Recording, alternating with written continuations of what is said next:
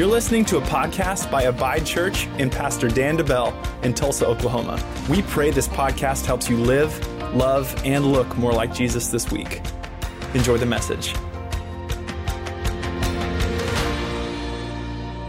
Well, hey, church family, so excited that you joined us today as we are wrapping up our series called A Better Life. And we've been talking all about the Ten Commandments. More specifically, we've been talking about the principle behind each commandment in the Ten Commandments, how these principles stand the test of time. And if we will apply these principles to our lives, that uh, we will live a better life. That's what the series is all about, right? That's what we've been talking about. But I want to remind us of this before we get into today is number 10. We're talking about the very last uh, principle here. I want to remind us that God didn't give us these 10 commandments for us to make him happy.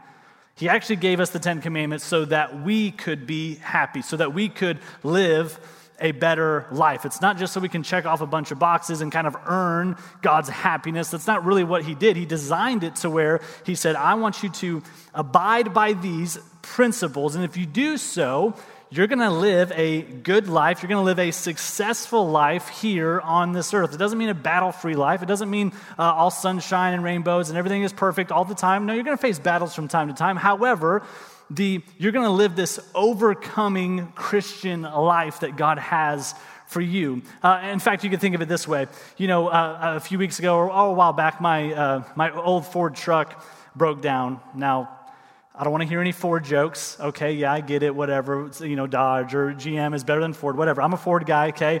My Ford had some issues. I took it into the mechanic, a shop that I trust, and they looked at me and they said, You know, on this year, Ford designed the motor this way, and so in order to fix it, we're going to have to do what they did in order to fix it and to repair it and to make it run the way that Ford designed it to run. Why is he saying that? He's telling me that because Ford is the designer, Ford is the creator, Ford is the one that designed that vehicle, created that vehicle, put together that vehicle, and they did it in a certain way so that it would run a certain way well the majority of the time, and they put it together this way so that it would run that way. Now, if anything goes wrong, what do we have to do? We put it back together the way that the Creator designed it to run. In many ways, that's what God has done with this earth. He's designed the earth, He's designed the universe to operate in a certain way, in a certain direction. So if things begin to go wrong, if things begin to continually be in destruction, what do we do? Just like my mechanic goes to what the creator designed the motor to do, we should go and say, How did God, the creator, the designer of this world, how did he create this world to run? If I will align my life with the principles of how God designed it to run, I will get to live a better life. That's a great view of what are these 10 commandments? Are they just these old timey things that, you know, was for them and not for now? No, it's for us. The principles still apply to our lives today. And so if we'll apply these principles, we will live a better life. So let's look at it. Commandment number 10 is this Exodus 20, verse 17 says this You shall not covet your neighbor's house you shall not covet your neighbor's wife, nor his male servant, nor his female servant, nor his ox, nor his donkey, nor anything that is your neighbor's. You may be sitting there thinking, well, Pastor Dan, I, I got good news. My neighbor doesn't have a donkey or an ox or anything, or a, a male servant or a female servant. My, my neighbor doesn't have those things. But let me look at the original, kind of the original uh, time that this was being uh, said in is this an ox would represent wealth. If they had an ox, that means that they were probably pretty wealthy. And so your neighbor may not have an ox. Somebody you know may not have an ox, but maybe they have wealth. Maybe they have a really, really good job that provides a lot of benefits, a lot of wealth.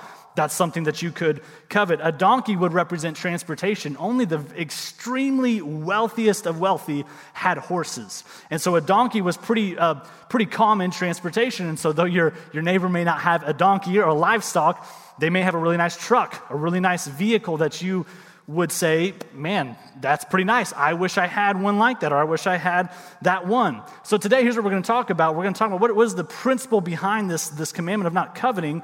The principle is how do we live content? It's the principle of contentment. How do we live content? In fact, I would say this the only reason that we covet someone else's things or long for someone else's things is when we are not content with what we have?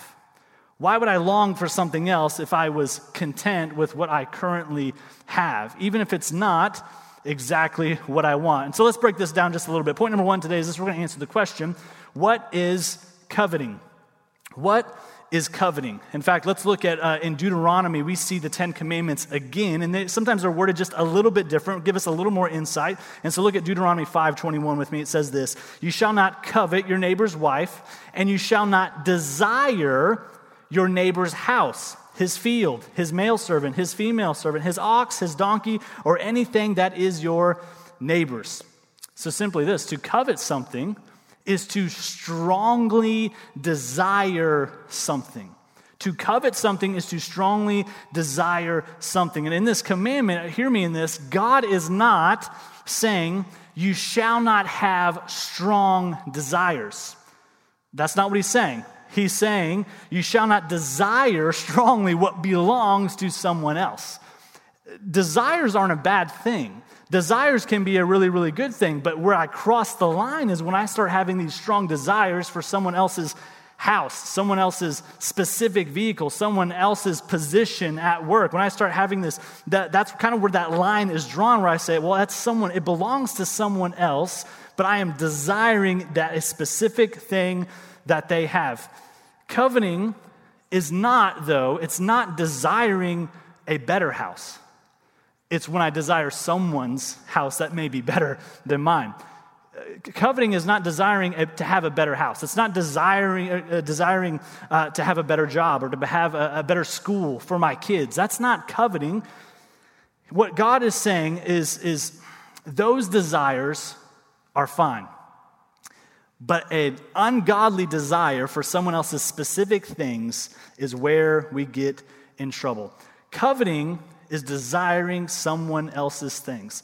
And I would say this covetousness, it's kind of a tough word to say, covetousness causes us, if we let it linger long enough, covetousness causes us to resent God.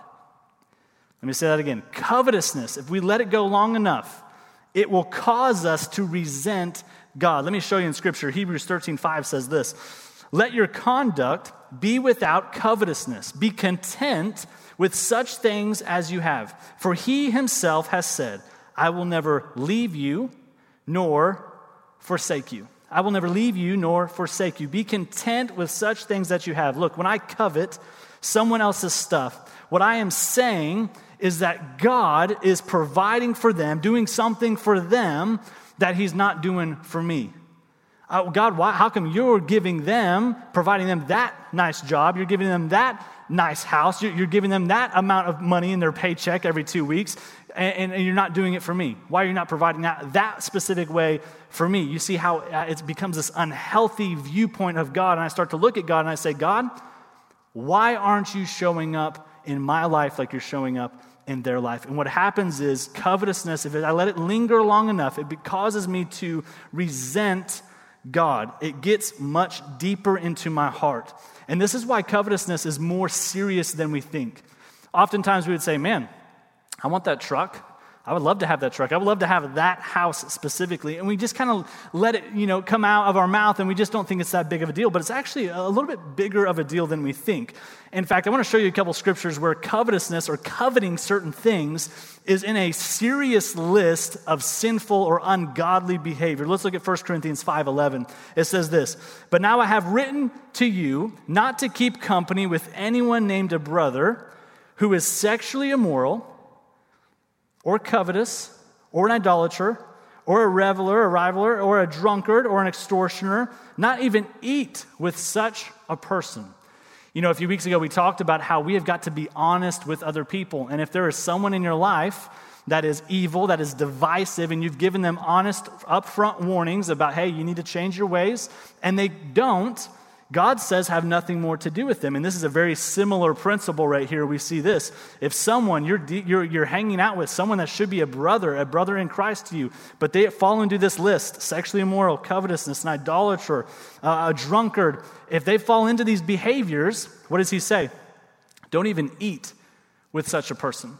He says, You've got to draw a line because covetousness, coveting other things, if they're constantly talking about longing for something that someone else else's, he says, it's a serious matter. Let's look at another passage here, Colossians 3 5. It says this He says, Therefore, put to death your members which are on the earth fornication, uncleanness, passions or, or, or passions for the wrong thing, evil desire, and covetousness, which is idolatry.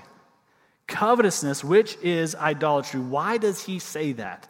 That's, that's pretty harsh language because, once again, sometimes we just, man, I wish I had that truck. I wish I had that house. I wish I had that position at that job. Many times we just, we just say it and maybe we think about it, but we don't really put any emphasis on why is this such a big deal? Scripture showing us that it can kind of snowball or go into idolatry if we let it linger long enough. Because here's why I'm eventually beginning to put someone or something before God.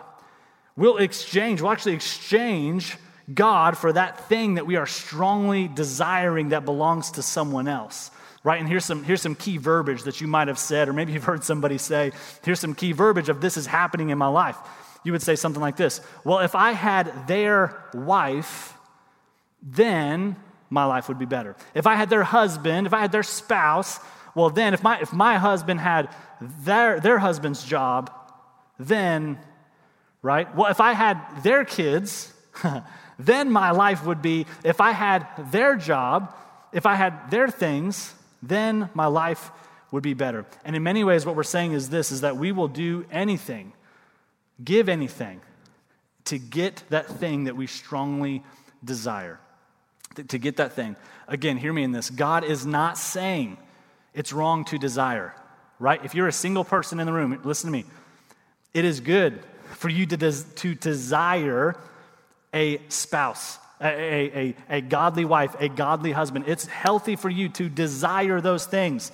Where we cross the line is when you are strongly desiring someone else's spouse, someone else that is already married, that is already someone's wife or husband. That's where we draw the line. However, desires by themselves are not a bad thing. And we're going to talk more about that here in just a second. Point number two today is this, though. We're going to look at a comparison between contentment versus contention contentment versus contention. And I got to give credit where credit is due. Uh, I heard a message from Pastor Robert Morris at Gateway Church, and he broke down this comparison of contentment versus uh, contention. Contentment and contention, they sound very similar, but they're very, very different. And I, I stole a lot of the principles from what he said in his message. So uh, some of this I got to give credit where credit is due. But both have the root word of content, right? What does it mean to be content? It means to be happy or satisfied, but they're very different words. Contentment is a state of satisfaction. It's being in a state of, I am satisfied with what I have. I am satisfied in this situation. I have contentment.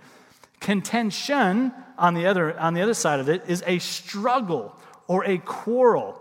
And so here's what happens when I am not content, satisfied with what I have, if I'm not content, there will be an inward struggle, an inward quarrel on the inside of me that I will face on a daily basis. There will always be something in my life that I am just not satisfied with. I just can't settle. I just have this, this longing for peace, but I will never receive it because I'm allowing contention to come in because I refuse to be content. If you're not living in contentment, you will live in a state of contention. So, hear me in this. If I allow discontentment, right? If I allow not being content, if I allow it in, and I begin this contention, I let the, the quarrel inside of me continue to go on and to fight on and to battle on, it can lead to unhealthy comparison. You see, there's healthy comparison and there's unhealthy comparison. Healthy comparison is this maybe your marriage is not where you want it to be, but you have a couple that you know that are kind of mentors to you, they're believers, and you'd say, man, their marriage is really great. They're producing great fruit. Their, their, their kids are, are you know, uh, following God. I want our marriage to be like theirs. So you go to them and you say, hey, what are some tips that you would give us so that we can have a marriage that's kind of like yours. See, that's a healthy comparison. Why? I don't want their marriage, I don't want their spouse. No, but I would love to take the principles of their marriage and apply it to mine, those godly principles, and see God move in my marriage. That's a healthy comparison. An unhealthy comparison is when we let discontentment lead to that contention, and then we begin to compare. When we compare and when we're discontent, two things happen. The first one is this inferiority. Meaning this your stuff is nicer than mine, so I feel like garbage. I feel like trash. Number two is this superiority. Well, my stuff is nicer than yours. So I must really be something and you must be trash.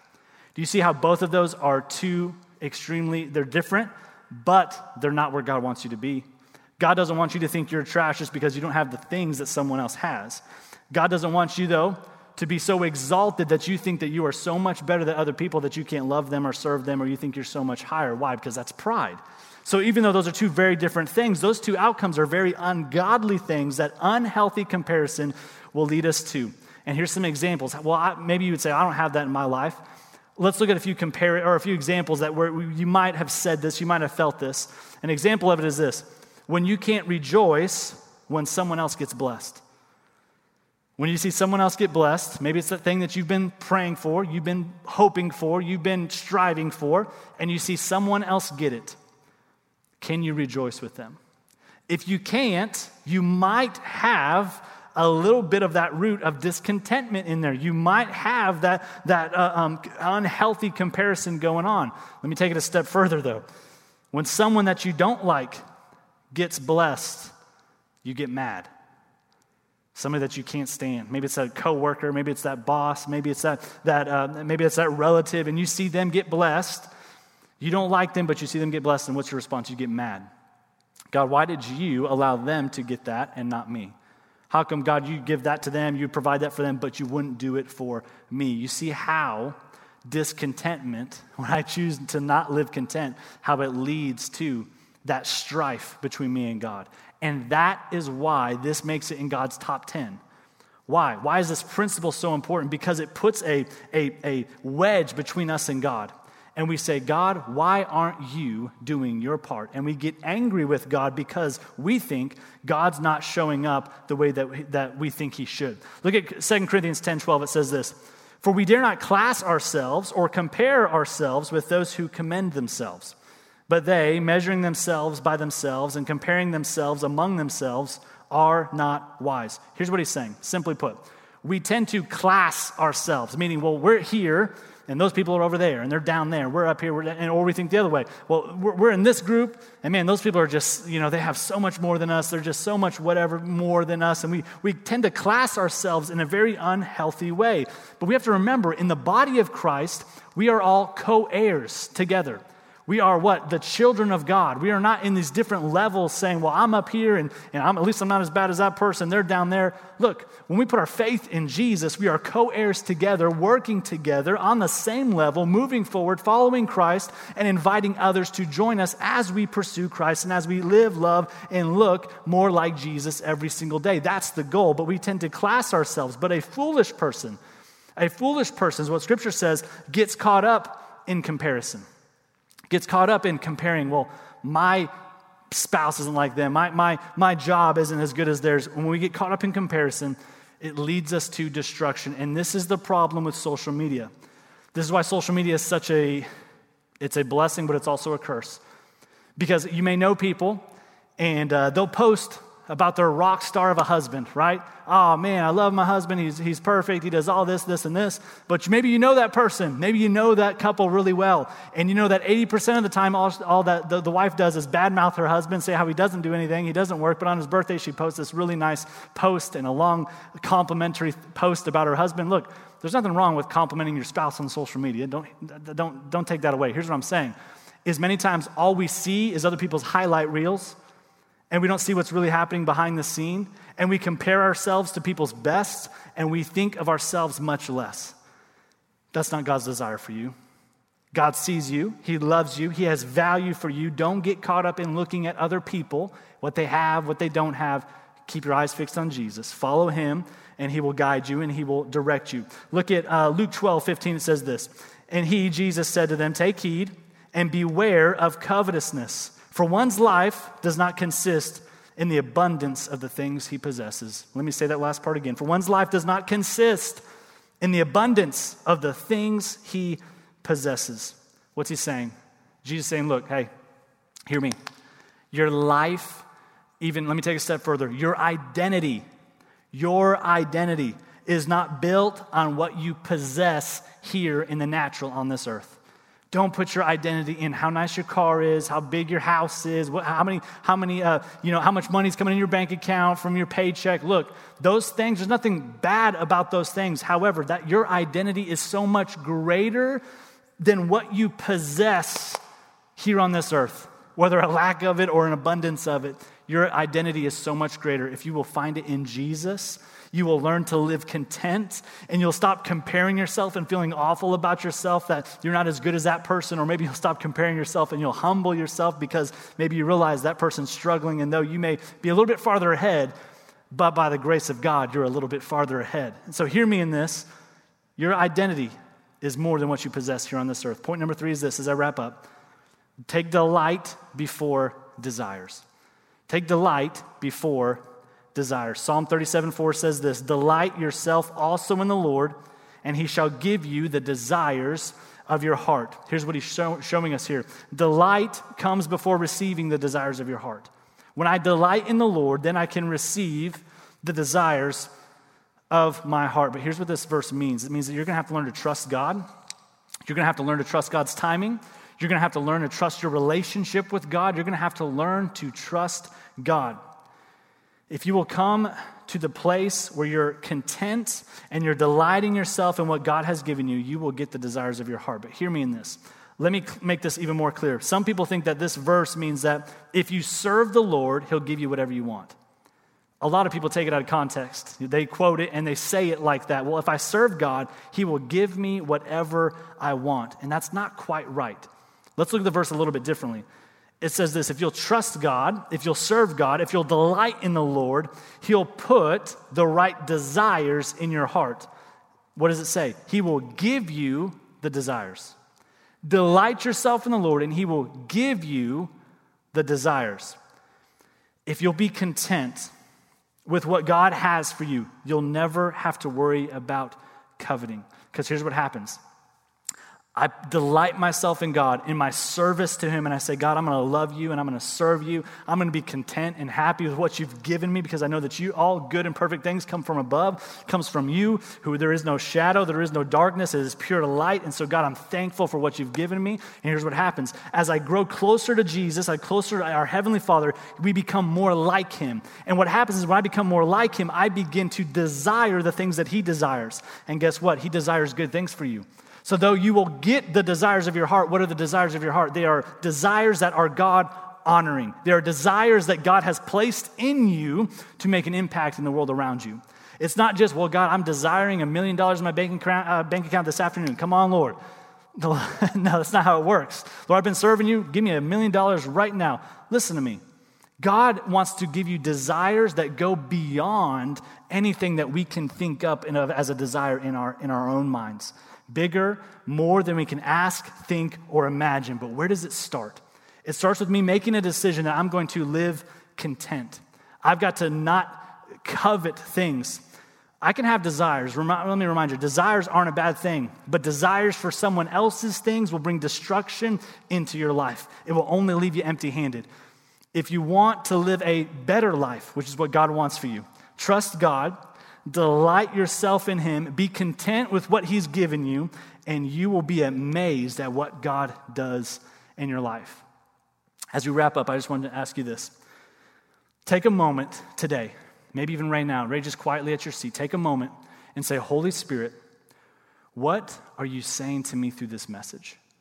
What are you saying to me through this message? Take a moment and just reflect for a second. Ask Him, Lord, is there something, is there a wrong desire in me? Have I been desiring something that belongs to someone else? Have I been putting my hope on, on if I had their spouse, their wife, their husband? Well, if I had their job, Lord, have I been comparing myself in an unhealthy way? Ask God to reveal these things to you. And I promise you, the Holy Spirit wants to answer those prayers.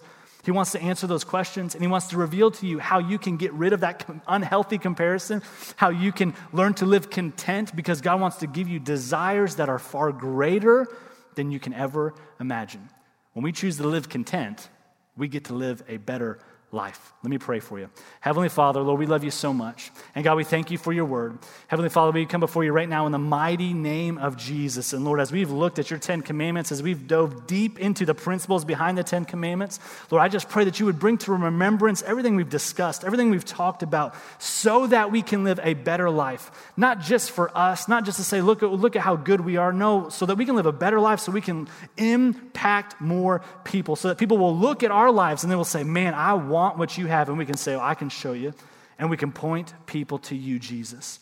Lord, I thank you for it. I pray that this word would just go deep into our hearts, help us live content. And God, as we do, I thank you that you are going to help us live that better life, that overcoming Christian life that you have for us. We thank you for it. In Jesus' name, everyone said, Amen. Thank you for listening to the Abide Church podcast. If you'd like to partner with us financially, or if you're in the Tulsa area and would like to attend our weekly gathering, you can check out abidechurch.com.